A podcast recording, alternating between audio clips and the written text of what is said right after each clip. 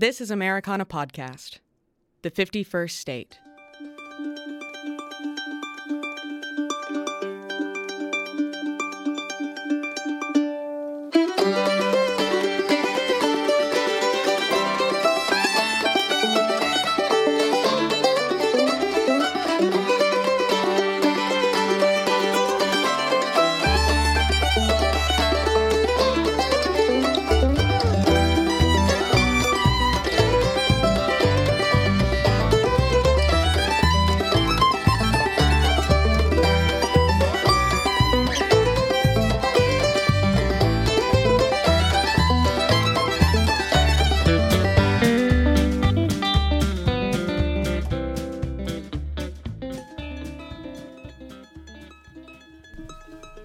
Americana podcast listeners. It appears we're seeing a light at the end of this cultural tunnel we've been in, and I don't know about you, but I'm beginning to hear some live music. And gosh, it just feels like the sun has come out after a really long winter. People are getting vaccinated, festivals are announcing lineups, our favorite artists are beaming at us through our phones with anticipation of play, and the amount of music that's approaching this year is just going to overtake us like a wave, it seems. Which brings up some questions. Have you adopted music you may not have listened to prior to 2020, or did you stay in the comfortable waters of what you know? How has music made you think or feel or act in the last year? And how do you describe your tastes now? It's happened to all of us. We're chatting with another person, getting to know them, and then the inevitable question, What kind of music do you like? comes up. At which point, many of us are better off reading a thesaurus out loud than trying to describe it. It ends up turning into our best impression of that scene in High Fidelity where Dick is describing Lisa Bonet's character. She's kind of Sheryl Crow-ish, crossed with post-Partridge family pre-LA Law Susan Dey kind of thing. As a non-artist, it's one thing, but applying that pressure to a musician to describe their work, it's a lot to ask. But that's our job here at Americana Podcast. And today's guest more than rose to the challenge. Kam Franklin is a Houston native and frontwoman for the seven piece band known as the Suffers. Forming in 2011, the Suffers sport an impressive ensemble that lovingly refers to their work as Gulf Coast Soul, a term that actually perfectly describes a sound which can be found within their two record discography. The Suffers create an expansive, lush air with their music, an array of colorful horn pieces, worldly drum rhythms, and Kam's knockout voice. And talking with Kam about her work is enlightening. She is unafraid to describe the root of her abilities, her all inclusive influences, and most importantly, the pursuit of trying to improve at any given opportunity. So join us today as our host, Robert Earl Keen, discusses with Kam Franklin the importance of education, band communication, and the music we have to look forward to from Kam as well as the Suffers in the coming years. I'm your producer, Clara Rose, and this is Americana Podcast, the 51st state. Can't you see how wonderful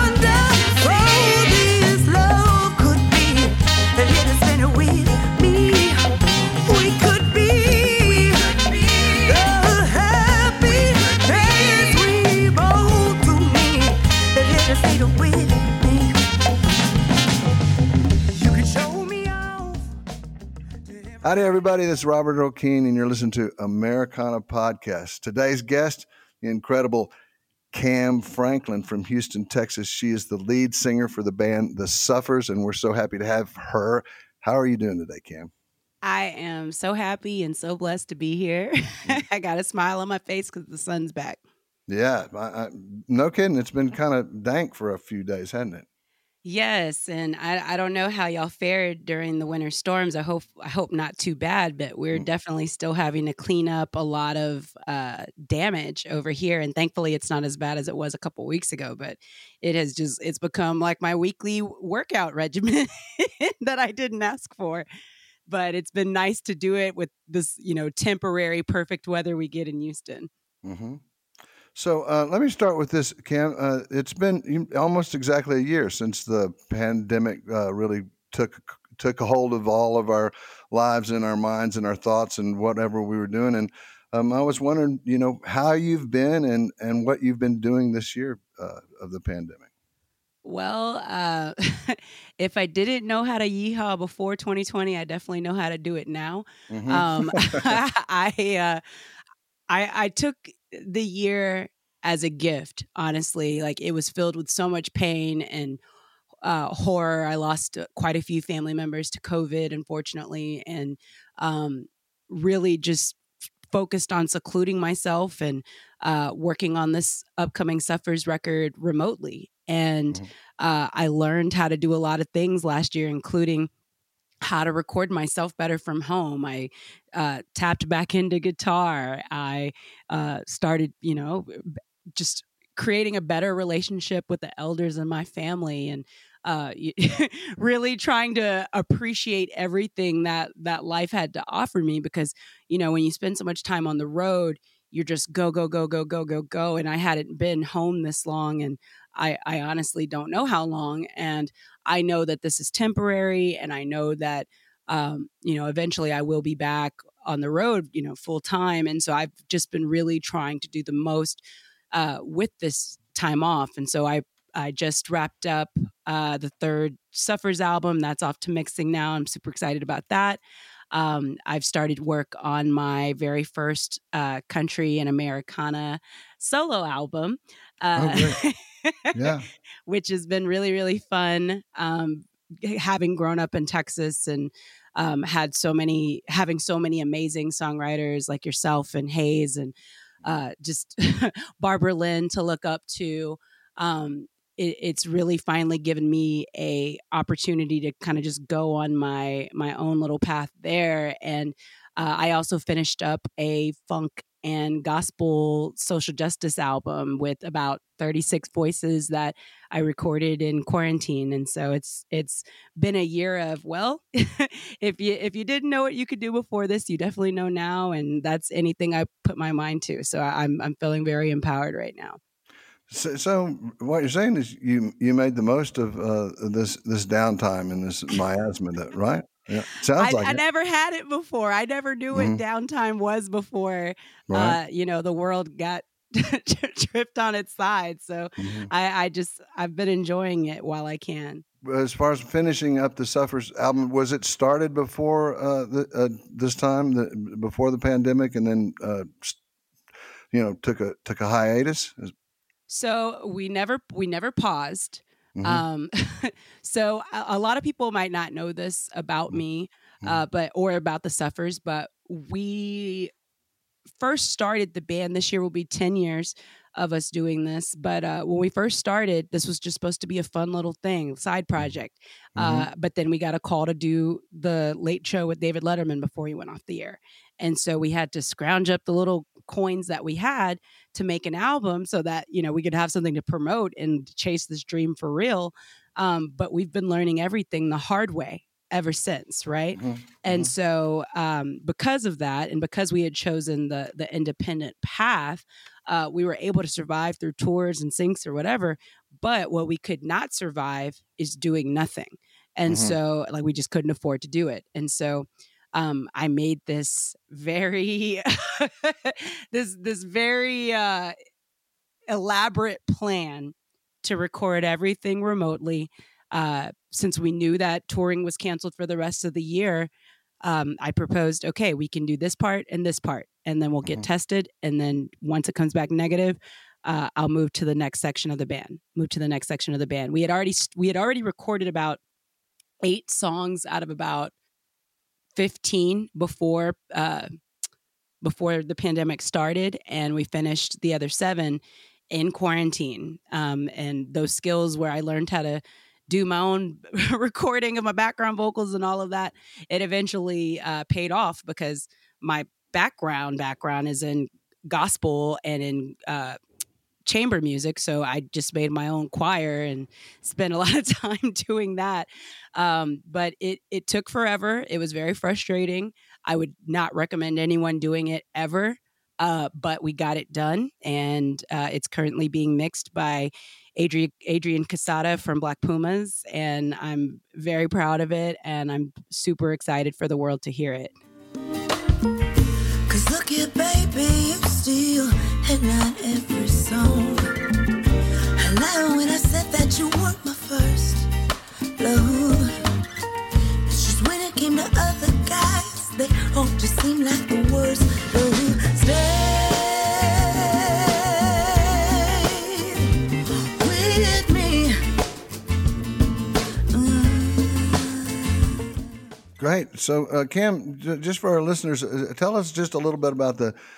the suffers and you know how many people are in the band and exactly how, how it's set up as as a band when you when you are in like full blown you know let's play a show mode. Yes, definitely. So, Mhm.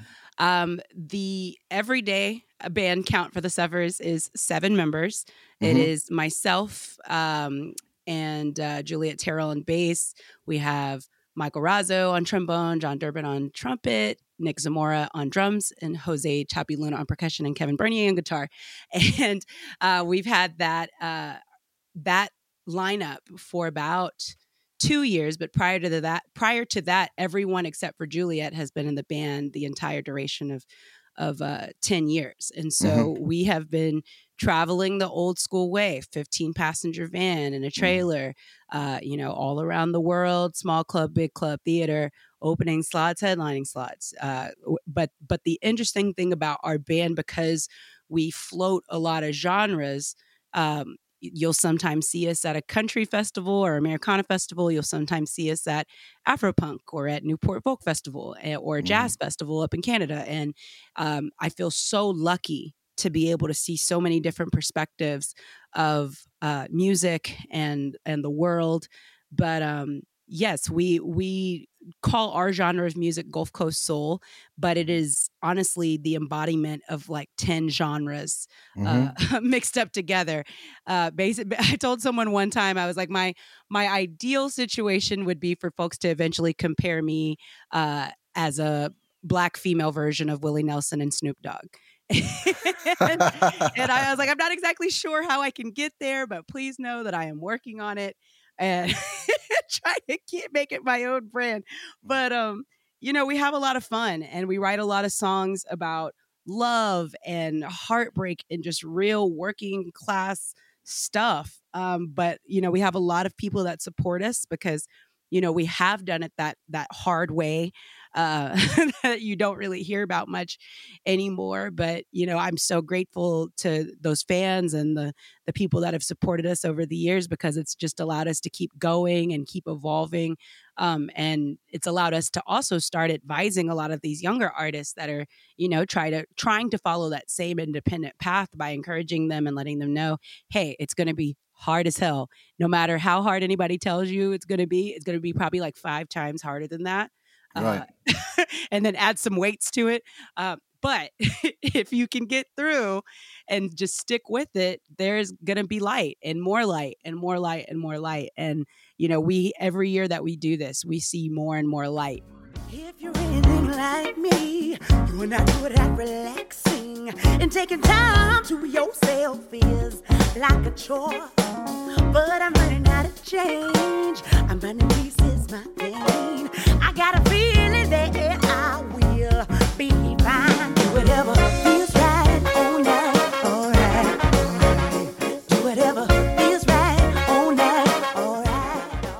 right. So when we're, uh, you know, since we are Americana podcasts, a, a lot of the a lot of the world of Americana has to do with you know, creating your own songs. Uh, uh, not that that doesn't happen in other genres, but it seems to be pretty strong or, or a, a core um, issue there as far as far as uh, the Americana world. So uh, what you're telling me is uh, the songwriting is a collaborative effort. Yes, it has been a collaborative effort within our band since day one. Uh, when it comes to the lyrics, though, um, I actually want to say that for mm, I'd say the first eight years of the band, uh, I wrote about ninety five percent of the lyrics, and okay. it wasn't because oh only I'm the writer or anything like that. Right. Um, it's just really hard uh, to to find your your pack when you first start co-writing and uh, figuring out the type of writer that you are. And I also had to go through my own um training and Mhm. education of getting better so that I could learn the type of writing that I wanted to do and what I was best able uh, to put out there. And honestly, with this most recent record, I feel like I'm writing the realest uh, material that I ever have, but it's also the most collaborative project that we've ever done. Right. Um, and and I'm really grateful for that. I also, um, you know, I I also got to work with my dream collaborator collaborator, excuse me, Mhm. on this last album, uh, and I know that that it'll come out more when we start promoting it. But Mm. um, I became friends with Diane Warren over the pandemic uh, due to a once in a lifetime collaboration, and she ended up becoming a co-writer on with me on this next Suffers album. And um, you know, once I did that song with her, I was like, I guess I'm a good writer now. And she she was like, uh, yes, ma'am. Don't let anyone ever, you know, Mhm. make you question that. But you know, you and I uh, met at the the Troubadour Awards, I believe, in Right. at Americana Fest um, at the one they did for John Prine. Right, right. But um, that was actually the first time in my career as a songwriter that evening that I realized, oh, I'm supposed to be here.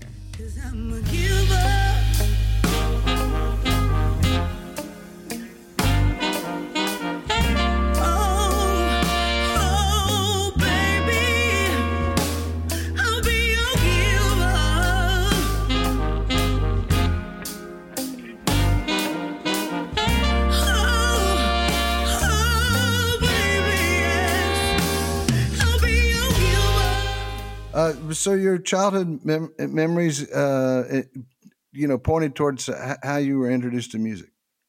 I was introduced to music. Uh, well, first, my my father sang uh, in the church, and my grandmother also sang in the church. But I got my first start also in the church at the age of five. I had a Wow. uh, a choir director who I'm so grateful to her, uh, Sister Loretta Robinson, may she rest in peace, um, was the first person to give me uh, an opportunity to really work my voice. I, I sang at a Easter program that the church had put on, and the pastor was going by and giving all the kids the mic. And when he gave me the mic, I wouldn't give him the microphone back. And um, Sister Robinson was like, Miss Franklin, your your daughter needs to be in the adult choir. And she's like, she's only five. I understand she needs to be in the adult choir. And so from the age of five, I started, I was the tiniest person in the choir. Um, and then occasionally I would come and sing with the kids. I would like lead songs or whatever, but I always felt left out because I was always with the with the grown-ups. And Mhm. um, I had no idea that they were training me. like Mhm. I had no Yeah. idea at all, you know. And I'd be in these these harmony groups and these. She'd move me to tenor, she'd move me to soprano, she'd move me to alto. She'd make sure I knew all the parts, so in case somebody didn't show up, I could fill it in. And by Ah. the time I actually got into a real choir um, in school, which was like the first time I think I did that was probably middle school. You know, I was always the lead, always Uh-huh. the lead until I got to high school.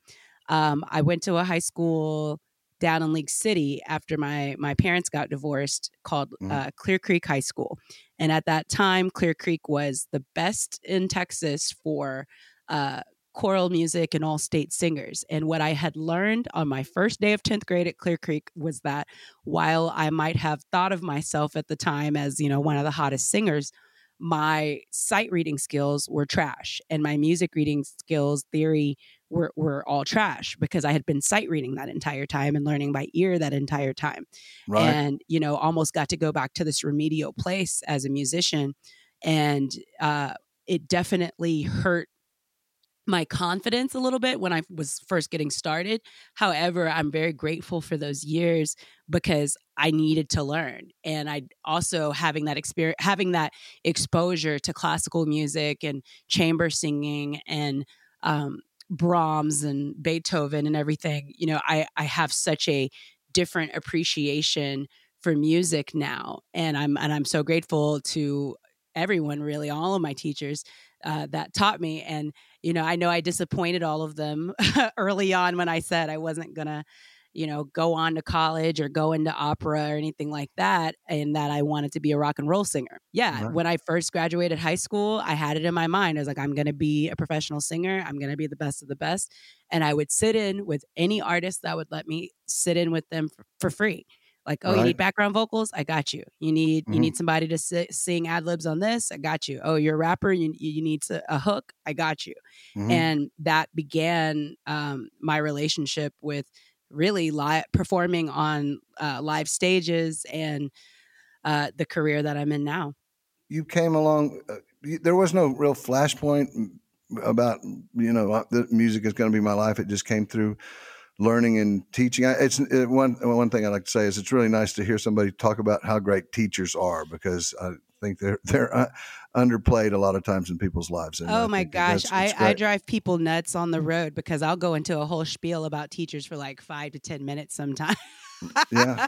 but honestly, I am the product of public education. I am, Mhm. even though I didn't always get along with my instructors, Mhm. if they weren't there, if those art programs weren't intact, you know, Mhm. I would not be where I am right now. I never went to a private school. I had six pub I had six private vocal lessons my junior year of high school because I Oh.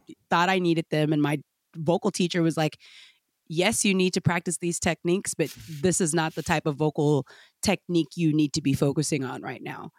like she Yeah. she knew I didn't want to go into opera.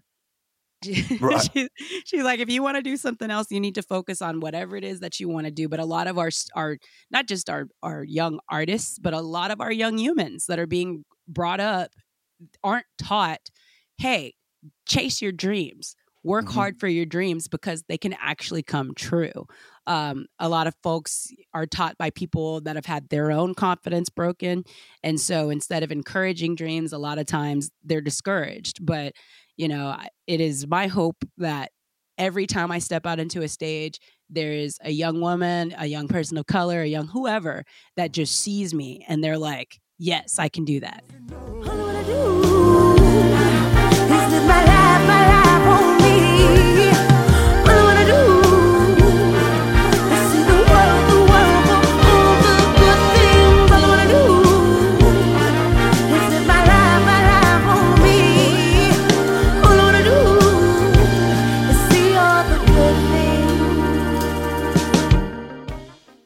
So it went from school into the formation of the Suffers. Is that right?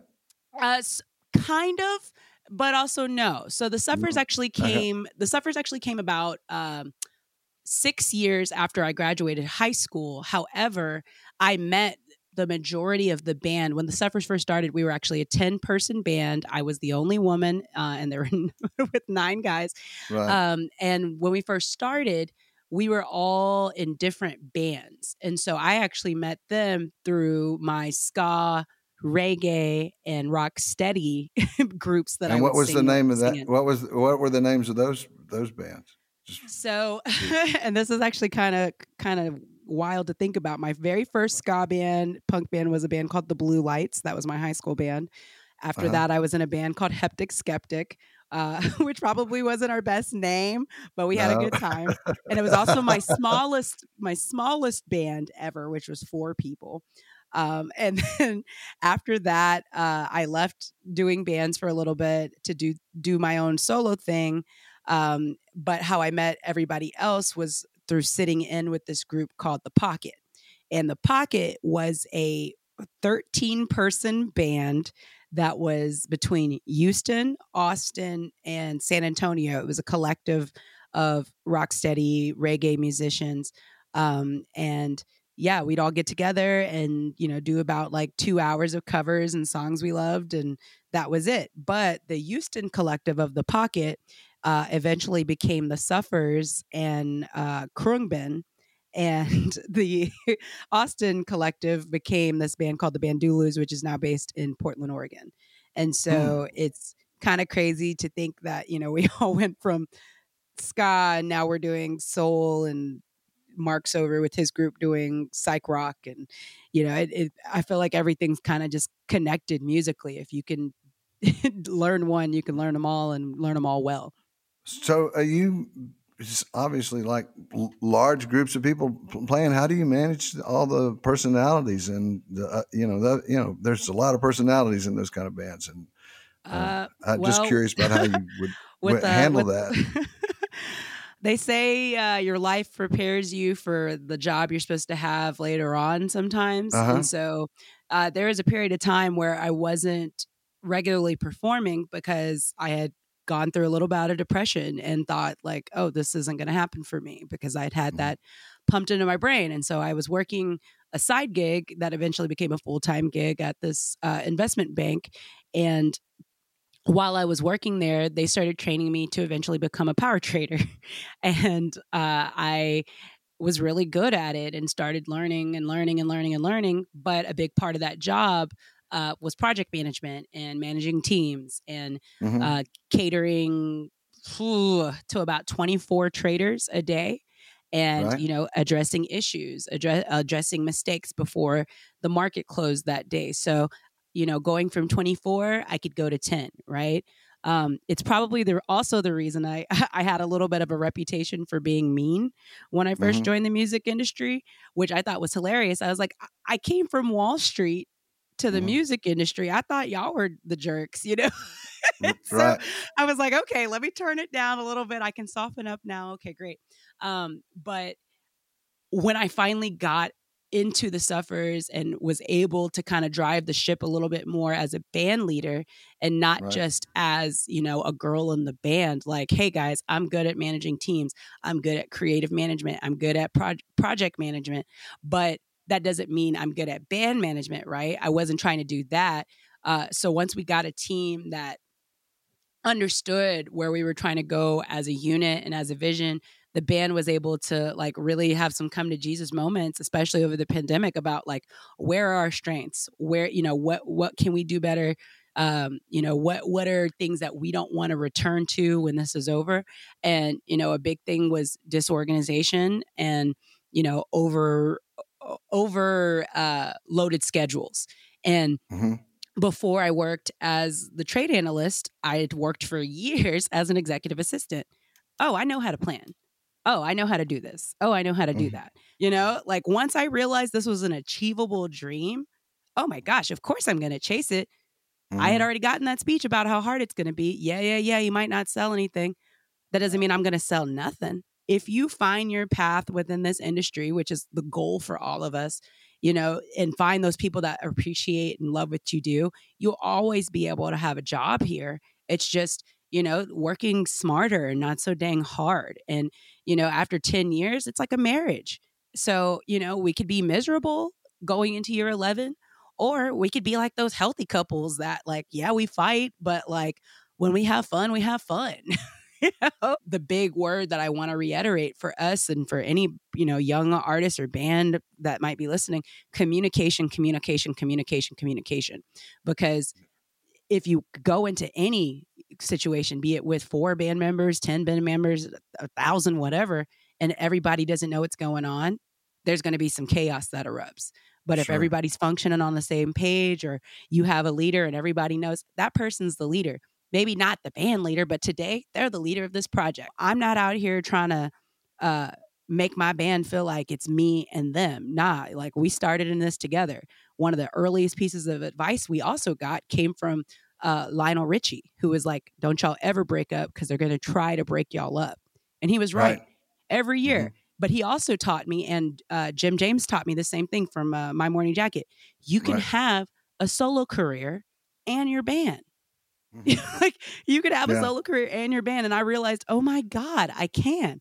But if I want to keep them, I got to act like it. And so that's checking on them. That's talking to them. That if you don't like this new music, let's talk about it. If it if it doesn't feel good to you, let's cut it. You know. I want you to hold me tight. I wanna be the one you fall asleep thinking of at night.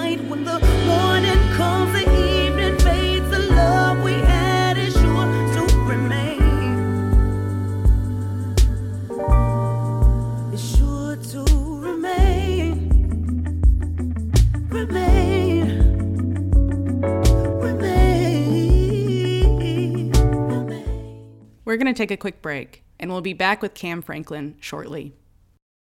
At Americana Podcast, it is our goal to define and explore Americana music from past to present, from sea to shining sea.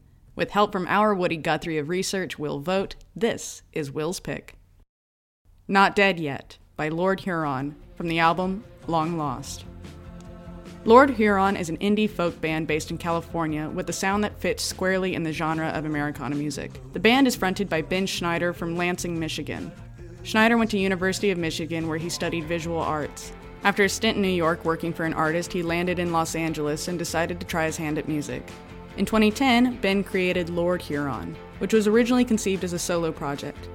After the success of the first full length album, 2012's Lonesome Dreams, Schneider formed a band so he could take the music on the road. Lord Huron sported an immediate positive reception of the festival circuit that era. An album called Strange Trails released in 2015 and included a monster hit for the band, The Night We Met, which was featured on the television series 13 Reasons Why and went platinum and led to a new record deal. It has become Lord Huron's most recognizable songs and in many ways defines their sound. Their music is a dense mashup of folk, rock and roll, and some newer influences that combine a dreamy, layered sound. Schneider's lyrics are often complicated, cinematic, and feature tales of the Old West and themes of nature and the beauty of the world we live in. Lord Huron's most recent release is Long Lost. Most of the songs on the album continue with the sounds and themes of their previous work. There is one exception, and that is Not Dead Yet. Propelled along by a stouter beat than usual, Schneider sings a song that addresses the mood of a country coming out of a pandemic. It is very catchy and oh so timely, thus making it Will's pick.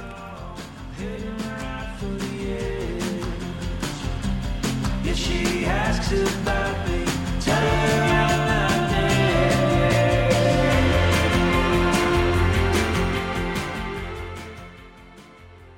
I want to talk about what you're talking about, um, the solo project that you you're working on now. How how wh- how's that going? And that's, that was born out of the pandemic. Is it uh, well? Is it, Well, it wasn't born out of the pandemic. It's definitely Mhm. been something I've been wanting to do my entire life. Right. Um, what you know, I've I've talked about probably half of my thousand jobs I had on the way here. Uh, well, one of my other lives was working as a waitress out in Baytown. Uh, in the early 2000s. And I would say that that's where I got my earliest chops singing country music in public. And it Right. wasn't like a lot of the country that's very popular right now. you were now. the singing waitress, really? Is Oh, I got, I got, I made more money singing than I did waitressing. Probably the worst waitress ever in in Baytown. I worked at Shady O'Grady's on on Alexander Road, and it was it was it was such a a stinky little dive bar. It doesn't exist Mm. anymore, but it was it was great. And on the weekends, uh, they'd have karaoke, and sometimes they'd have live bands. And Mhm. my regulars were always like. I'll give you a hundred dollars if you go sing Patty Loveless again. And I'm like, okay, you know.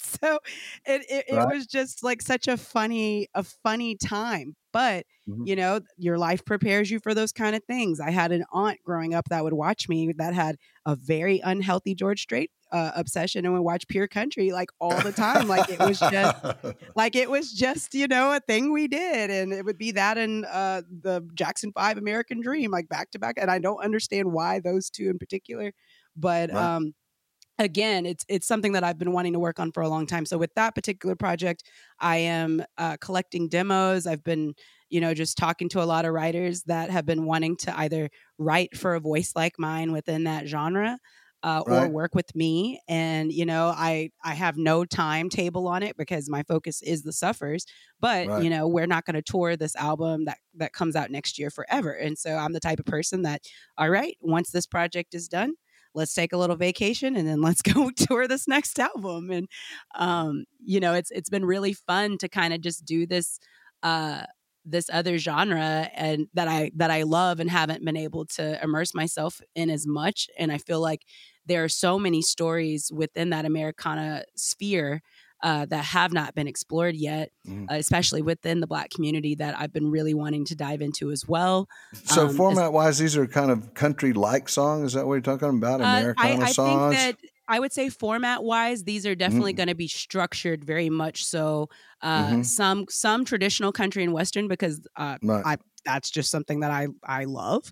Uh, And then some that are probably more mirrored, uh, like Texas country, because uh. Hayes Carll is one of my favorite writers ever, and I that whatever.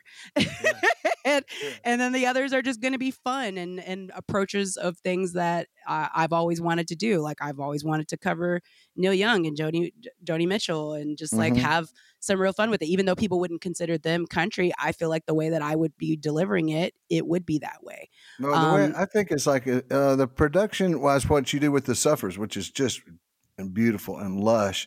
Uh, there's you know there's a sparseness that's going on in country music. Is uh, do you like that sort of division there or the difference? Uh, I I feel like um the production that I do with the Suffers is probably Mm. exactly how I would approach uh, this country record, not necessarily with the Uh-huh. same players. Um, Right. but but in my opinion, if it's going to be my kind of record, I want to be able to show range, be that with sparseness or you know by having a ten person ensemble and having a fiddle player, having that pedal steel player, having Right. that percussionist because in my opinion like uh you know like zydeco is a sector uh that's almost its own extension of country that gets ignored a lot but Sure. there's so many sounds especially uh when you're talking like louisiana uh cajun kind of stuff like i want to be able to be almost this like mesh between traditional country western uh Mhm. and cajun music and jazz but also like do not do excuse me also incorporate a lot of things that i do love about modern music um Mhm. because I, I don't i don't see uh anything wrong with a lot of uh the stuff that the people in modern country are doing however when it comes to the approach of the songwriting and the arrangement and the production uh Right. i prefer being able to hear uh everything i bre- i prefer being able to you know tape everybody at one time and having it almost sound like a, a party on the record. It Um, sounds like only- you really like the production part of. Are you are you very involved in production when you make records? Robert Earl Keen, I am the executive producer on this next Suffers Oh, album. yeah, yeah, but you know as well as I do that executive producer is is a pretty broad term, right? I it mean, is a very, it's a very broad it- term, and I'm when so I say glad executive producer. I, I I think I think whose brother or sister is this? You know that that kind of thing. who paid yeah. for this? Yeah, right, right, right. Oh no, So, I, and I completely no, understand that. When Yeah, I, but yeah. when I say executive producer, I mean that I looked at every, I did the work. You know, Yeah. staying up late, waking up Right. early, checking on the mixes, doing the notes, making sure everybody's happy, checking in with management, and Mhm. for me like that experience is something that is so pivotal and i i am so inspired by those artists that took that care uh from from beginning to end the isaac hayeses the the rick jameses um shoot even the dolly parton dolly parton is probably one of my favorite artists of all time if not my Right. favorite but um as a producer yes i am hands on a lot of these Mhm. demos uh are are songs that you know started off as my acapellas that eventually became you know me writing the demo submitting it to the band or uh but for this record you know i'm i was the person reaching out to the songwriters. If i didn't have access to them you know reaching out to my management to try and you know make those connections happen. Uh, And when does this record come out exactly? either it'll either be at the end of this year or early 2022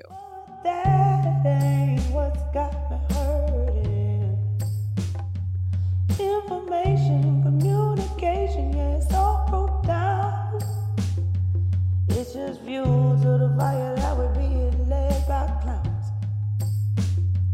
Getting help shouldn't have to be so hard. No, getting help shouldn't have to be so hard. Okay.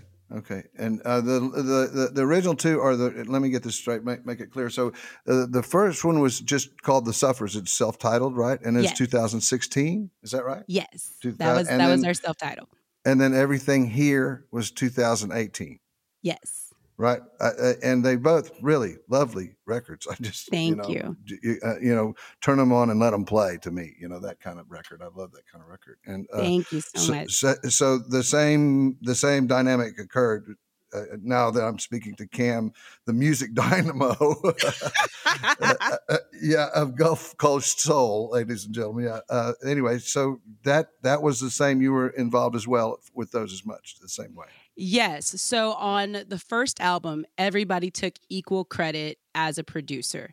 And Mhm. that was as collaborative as it gets. You know, people Mhm. bringing in different songs, songs they've been sitting on, uh, Right. whatever. The second album had two executive producers uh, Zeke Listenby, who is an incredible songwriter and organist, uh, and uh, John Allen Stevens, who is an incredible producer, songwriter, singer, whatever. But the reason that we worked with them is because they were two completely different sounds. Zeke having more heavy focus in gospel, soul, and Mhm. R and B, and John Allen Stevens with rock and pop. Um, because we knew all we done. were In, gonna- all done in Houston, Kam. All this was all done in Houston. Um, all of our Wow. albums have actually been uh, recorded in Texas. Our first one was done in Austin uh, Mhm. at Church House Studios with Dave Boyle, and um, this second album was done uh, at 222 Studios in 222 Recordings in Houston, and this Mhm. most recent recording. That'll come out later this year. Was Right. done here, there, everywhere. I've never done an album like this. Uh, Is that the with- title? Here, here, there. everywhere? What, what, what, No, what is the title, Kam? the album of our upcoming Suffers record is called It Starts with Love and It Ends with Love, Part One. Nice. I like that. Thank I'm already you. ready for the next the follow up. I'm ready for the follow up.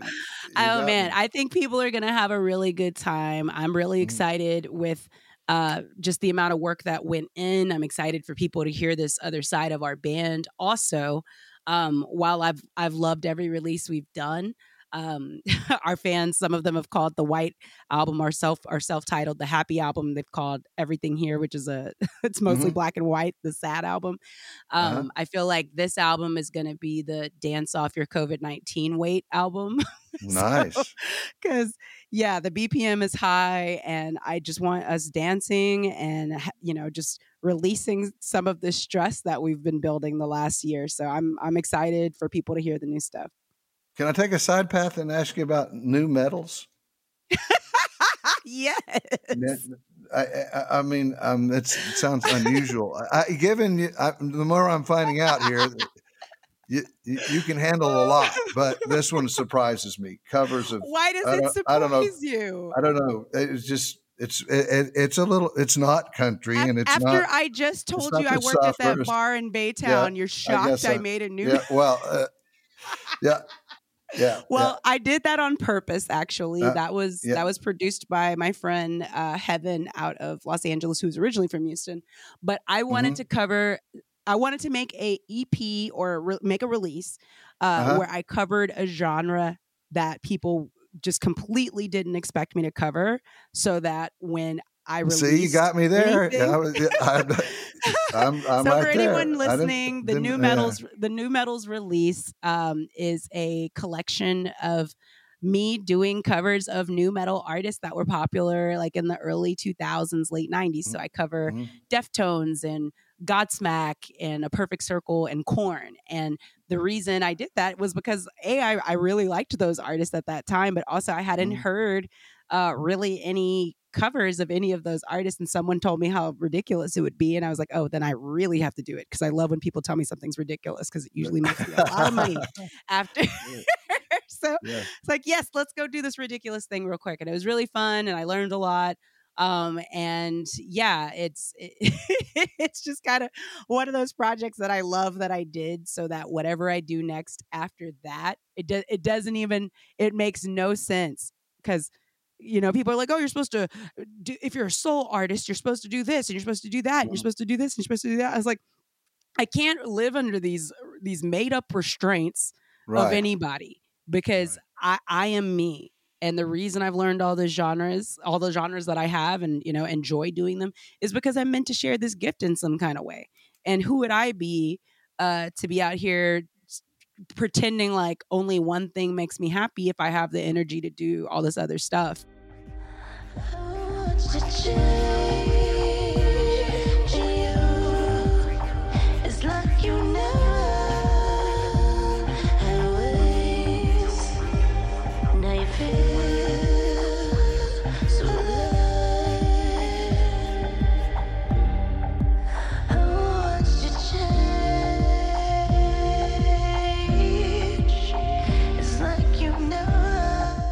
But uh, let me ask you about this about the production of like the Suffers records in particular. What I like I said before that they're just so lush and warm. How much time does it take to pull that together? I would just say, you know, like no, I mean there there are so lot. many aspects to lot. what Well- what you're dealing with. You know, just ambiance and sound and horns and people singing. Oh my God! I just I'm like yes, it's, and it's and I mind blower for me. appreciate that. First of Yeah. all, I want to give credit to my amazing band members because Mhm. no, nothing could be done at all if it weren't for their just relentless commitment to ta- to to practice and uh, Mhm. always you know wanting to to do more and go bigger with me and you know trust me with these crazy ideas i'm always presenting them with but um, they make it fun and the the respect that they show me uh, is something that i don't take for granted and i know it's not something that uh, everyone gets to to experience and so I'm, i feel very blessed and i have to give them their credit because none of this would happen without them but um, beyond that, you know, each record has a different person to credit. Um, I would say the sonics of that first album, uh, with the exception of of Gwan, which was reco- which was recorded at Wire Road uh, Studios in in Houston, and Slow It Down, which uh, we recorded ourselves, and um, a lot of credit must go to my uh, my drummer and co-writer Nick Zamora uh, for that, and his his brother Alex Zamora uh, for "Slow It Down." We we recorded that like in their living room and in the bathrooms of Nick's old house.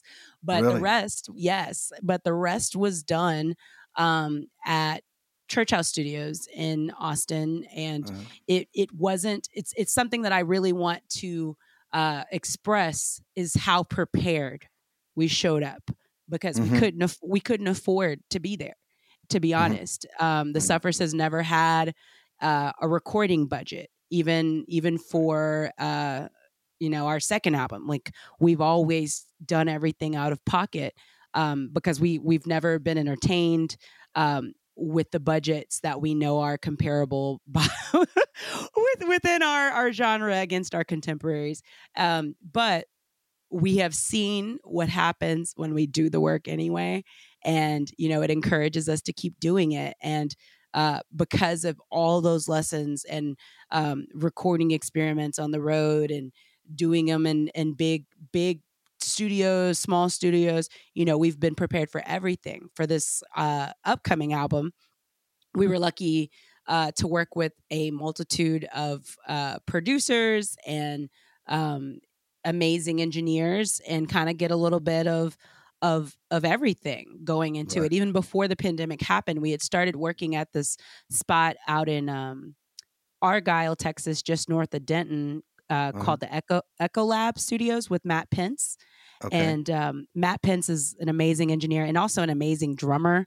Uh, so if you if you're familiar with Paul Cauthen, he's he does a lot of stuff with him. Um, Okay.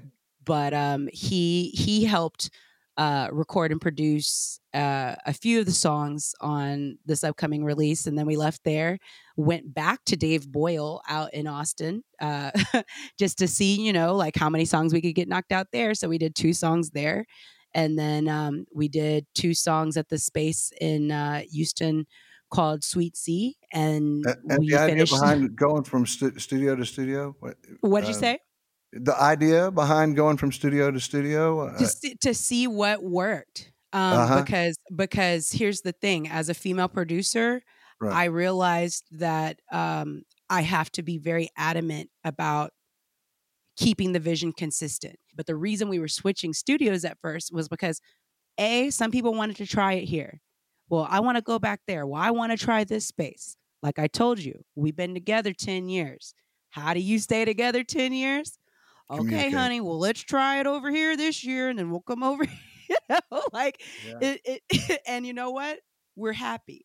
Mm-hmm. And the person that is mixing the album is going to mix all the songs um, and you know help to bring that cohesiveness uh, Uh-huh. together and um, we got the first round of mixes back uh, two weeks ago and of course you know as someone that has sat through many first mixes um, that ang- that anxiety and like oh god and like why did anybody let me make a record uh, kind of came Right. through and then when we got the second mixes back i was like yes give me more Mhm. albums i'm ready to go today but i always love the idea of bringing a song that you've practiced you've toured you've you know sh- you, maybe you played it on stage a few times and you've had a few few chances to kind of just really uh build the confidence that you need to have in that studio before you go in there um there's some songs that we weren't able to kind of give that same grace to but I stand just as firmly behind them because we were able to spend an amount of care on these ones that we've never been able to put into our uh, previous productions because of the p- pandemic.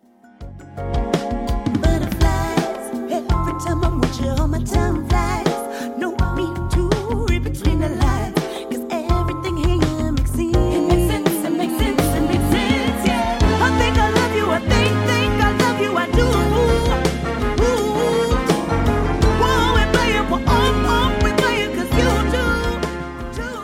Right. So it seems like things are opening up uh, a, a bit. Um, are you looking at um, playing some shows in 2021 here, or Yes, you um, I'm- mean, what, what what are you really excited about coming up? Uh, uh, well, first, I'm really excited about the Suffers.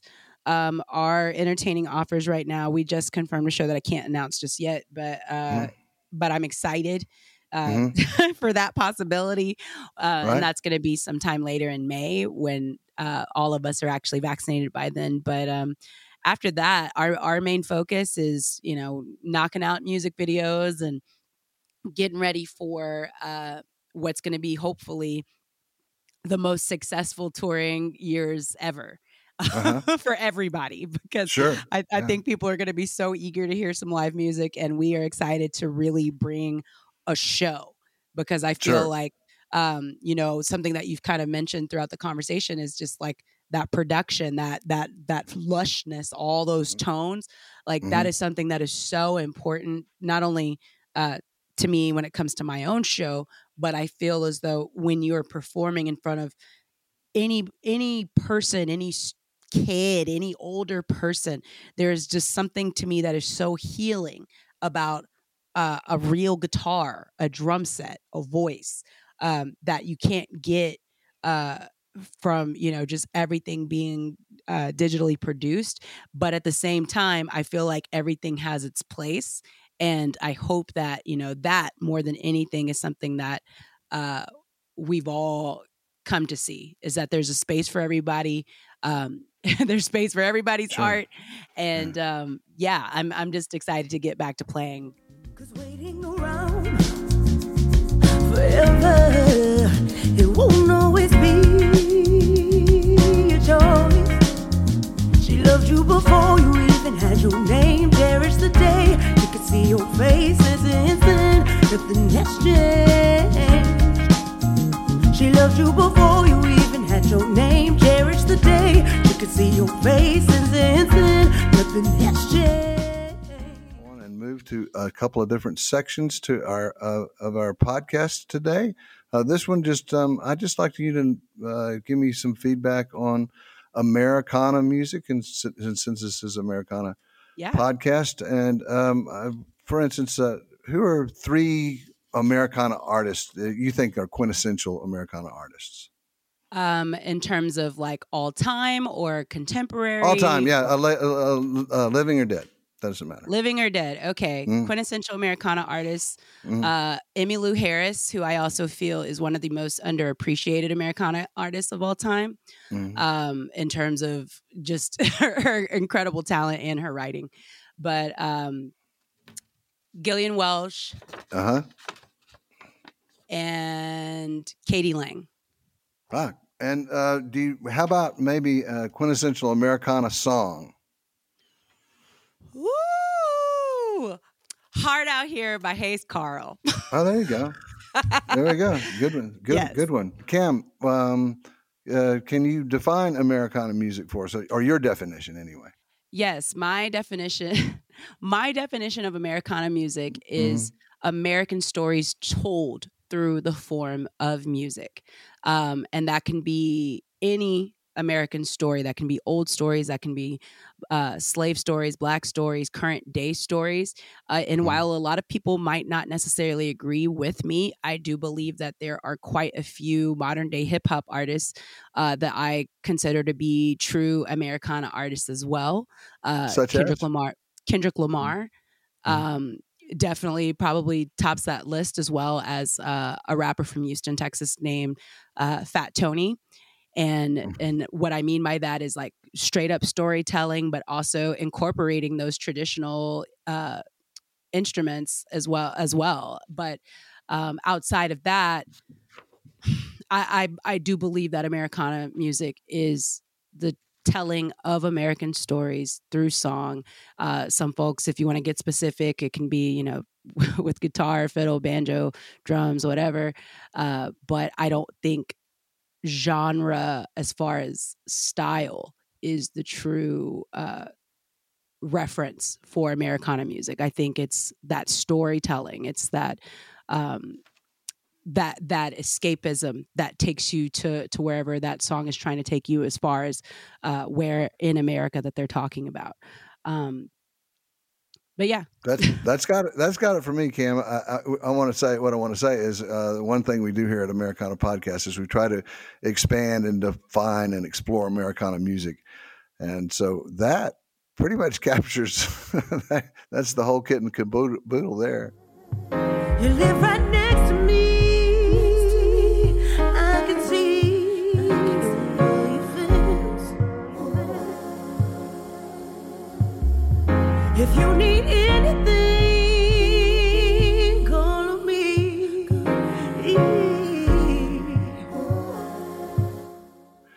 Um, so uh, we'll go back to the lighter side. Uh, uh, say um, the last instrument you purchased. sorry, the last instrument I purchased, and this Yeah. is funny because Yeah. sorry, I shouldn't have bought, bought it at first, but uh, it's a 15 string baby harp um, Wow. that I bought in the middle. I ba- basically I was having a bad day. And I was like, you know what? I, I'm gonna cheer myself up, and was looking on Amazon a little too long. Bought this harp, completely forgot about it. It showed up a couple days later, and I was like, oh, well, I guess I'm going to learn this harp now. Um, and to anyone that goes down this path, just know that it's basically like playing the white string, the white keys on the piano when you 1st get started. But oh my gosh, it's it's been a fun escape. I didn't realize that there were some people that actually use the harp and its uh, tonalities as a therapy instrument. And for uh, another sector of my work that I do, I do a lot of uh, performance art where I uh, put a lot of focus on Black trauma and healing. And um, it's just been a really fun uh, new instrument to incorporate into that sector of my artistry. Okay. So, um, what is uh, your favorite room in the house? My favorite room in the house is the kitchen. The kitchen. yes, it's the kitchen. I just I feel like um it, it's just almost like a reset room. I feel like if I'm in the kitchen, I know most of the time, unless I'm cleaning the kitchen or cleaning the dishes because I don't like that, uh, it's usually gonna result in a good mood because I don't know about you, but when I've had my my snacks the way I like to have my snacks, I'm usually left in a pretty good mood. And so um during the pandemic, I put a pretty heavy focus into uh, just putting a lot more care into how I was taking care of my body uh, since we weren't going to be on the road, and uh, I could put a lot more focus into that. And so I've become better friends with vegetables during the pandemic, and so the the the kitchen and I uh, are are best friends. ah, great. I um. So let me ask you this: uh, your favorite guilty pleasure song? My favorite my favorite guilty pleasure song. Mm. I would say, ooh, what, what would it be? I'll, okay, I'll say my favorite guilty pleasure song right now is "Total Eclipse of the Heart." 'Cause I just I learned that a few weeks ago, and I've been having a great time singing it. Yeah, and never get tired of it. no, it's so dramatic. I'm like, oh, this is so fun. Uh, so I'm going to move on to uh, th- this is our our lightning round, and we're we're we're coming to the end of our uh, program here on Okay. Americana Podcast, the 51st State, with our super special guest Kam Franklin from the Suffers, ladies and gentlemen. Um, and so the lightning round is an either or situation, just you know uh, one or the other, Kam. So uh, if Okay. you're ready, I'm going to Yes, throw them out. Halloween or Fourth of July. Halloween Curbside or in store shopping? in store. Going to the movies or Netflix? The movies. Uber or taxi? Uber, Streaming or vinyl? vinyl, Frozen margarita or on the rocks? frozen, All right. Beach or mountains? beach. Books or e reader? Ooh. E-reader, Prada or Zara? Prada, Warm colors or cool colors? warm colors. Baby penguins or baby pandas? That's rude. Uh, let's say baby penguins. baby penguins. Yes. Al Green or the Delfonics? Dang. Ooh. Um, Al Green. All right. Jazz or blues? Damn. uh, blues. Rockets or Texans? Rockets. Stax or Motown? Motown. Lucinda Williams or Emmylou Harris? I think I know the answer. Emmy. Lou Harris. Yeah. Last one in the lightning round is uh, meet and greet or locking your keys in your car. Meet and greet. I knew you would say that. I, I knew that when I wrote that down. I went, I know what she's going to say. She she is not a person who is afraid of a meet and greet. Okay. So- No. Oh my gosh. I miss Uh, our fans so much. th- this has been a joy. And I have one last question. This is our ongoing uh, effort to um, to rename uh, an instrument that here at Americana Podcast we think is really beautiful and uh, the core of m- much music uh, in, in any genre. And um, and uh, the the the name of it is just military and sad and flat. So. I want to. We looking for a name for the B three organ. the Don't you agree military. Yeah, don't you agree? I mean, B three does that really? The B the, the eh, B three. Yeah, I guess I don't even I always just call it the Leslie. There you go. All right. I Yeah. I I because I if I say the B three, they'll think I just want the B three, and I'll be like, no, I want the Les. Where's the box? There you go.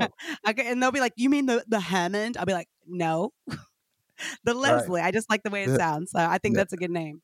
That's a good one. That's a good one. Well, it, it has been a real pleasure, and I've really enjoyed it. And I hope I, I, didn't, I hope I didn't chop it up or throw too many. You know, wasn't too. Uh, yeah. No, No, really enjoyed talking with you. No, it's it's been my pleasure. Okay. Well, Kam, uh, certainly enjoyed it. Thank you so much.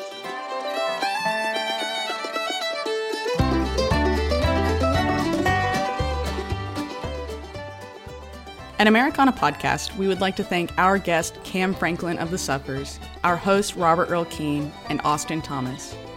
Americana Podcast is brought to you by Keen Productions and American Songwriter, produced and edited by Clara Rose, engineered by David Beck, with original music by Kim Warner. We have merch over at AmericanSongwriter.com. Use our discount code Americana for 20% off of your purchase. Until next time, let the music play.